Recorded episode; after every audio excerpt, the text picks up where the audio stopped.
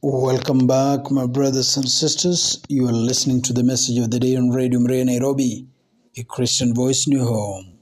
With me, Father Msolo Chola CM, a Vincentian priest working in our seminaries. The first part we are talking about how we are not necessary, we are but transient beings. And we use the example of this uh, uh, manager of a football club in London, Chelsea, who just a year or two ago, he was a hero. He won whatever was expected of him. But now he's not a hero. Two, or three days ago, he was dismissed from his position.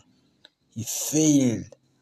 People running away now from him. He's no longer a hero because he's no longer shining. Because the world identifies with success. Nobody wants a failure, if you like. Many of our friends identify with success. They want us, we're their friends, or, or we're friends of some people because they're on the mountaintop. When they're involved in scandals or in some problems of one nature or another, many times you run away. You say, I don't want that. I don't want such a friend. In this second part, we want to use um, a few characters from the scripture who, despite the fact that they were never always on the mountain top, the Lord Jesus identifies with them. They were not everyday heroes or heroines, yet the Lord Jesus identifies with them. If read the genealogy of Jesus from the Gospel of Matthew, chapter 1, verses 1 to 16, we find strange characters in the genealogy of Jesus. We find all kinds of people sinners and saints, kings and subjects, kings and commoners, men and women in the genealogy of Jesus. As men and women from whom the Lord Jesus has descended. And so, in that genealogy of Jesus, there are so many of them. But I want to focus only for our reflection here how the Lord looks differently at success. How the Lord look, uses, if you like, unlikely stories. How the Lord uses even those who are in valleys, those whom the world considers failures, to bring about to bring about His will. Let's just focus on the women in the genealogy of Jesus. There are five women in the genealogy of Jesus. The first one is called Tamar. The first place we meet Tamar is in the book of Genesis, chapter 38. And she's married, and the husband dies without her having a child and she's inherited by the brother who also dies. And so the father in law is afraid that maybe she's the cause of the death of his sons. And so he seems he's left only with the last son. He doesn't want her to be married by this last son. And so he sends her away. She, remember now she's a widow. She's poor she goes out there and pretends to be prostitute. In the process, the father-in-law is looking for a prostitute and finds her.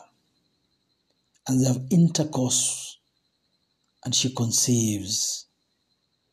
She's condemned, of course, immediately. It's only after it is discovered, oh, the man who slept with her is actually the father in law that she spared. She later on gives birth to twins. She's in the genealogy of Jesus, a widow, a poor widow who had a sexual intercourse with the father in law, Tamar. The second character female character in the genealogy of Jesus called Rahab. Rahab, the character is found in the book of Joshua, chapter 2. So Tamar pretended to be prostitute.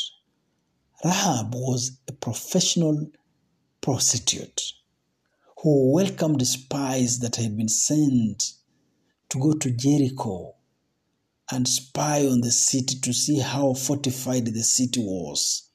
So she's a traitor of her people in that sense. But for her, it was business. In these spies, she had seen business because she's a prostitute. She's in the genealogy of Jesus. The third lady is Bathsheba. Bathsheba. Well, before Bathsheba, let's go to the third one. It's Ruth. Ruth, a widow who decides to stick with the mother in law, Naomi, and declares those beautiful words I'll go wherever you go. Your people will be my, my people. Your God will be my God. She's poor. She's a widow. She's in the genealogy of Jesus. The fourth lady is Bathsheba, the wife of Uriah the Hittite, who snatched from Uriah by David. She cooperated with David, of course. And so she's somebody's wife, snatched by the king. She's the genealogy of Jesus. Then the fifth lady is Mary. Mary, of whom Joseph, her husband, thought that she's not a good lady. That's why Joseph wanted to leave her, because Joseph was a holy man. And finding this lady before they came together to be pregnant, to be with child, Joseph must have thought, wow, what lady is this? Let me leave her slowly. I don't spoil her name. Until the revelation by the angel that no, no, no, she's not as bad as she may seem. It's by the Holy Spirit. Mary, the five ladies in the genealogy of Jesus, the unlikely stories, if you like. The people, the five ladies the world will have thought to be not successful people, not good people, if you like. And yet, and yet, God uses these unlikely stories, declares them successful, uses them to bring about His will. The story of the former Chelsea coach, he was seen as a failure because he failed to win a few games. The stories of these ladies, the Lord and the world does not see them as failures. Yes, some of them had not so holy a life, but the Lord writes straight with crooked lines. The Lord lifts those who are down. The Lord goes after the stray sheep to bring them home. The Lord heals, the Lord heals the wounded. The Lord, the Lord lifts up those who are bowed down. So, my brothers and sisters, when we read the stories of these unlikely stories in the genealogy of Jesus, hopefully we also can see ourselves in their stories. We don't need to look down upon ourselves. We don't need to define success as the world defines success. We can be successful just by doing the will of God. We can be successful just by making sure our families are, are places where God is known, is loved, is served. That is success. We don't need to win trophies to be successful.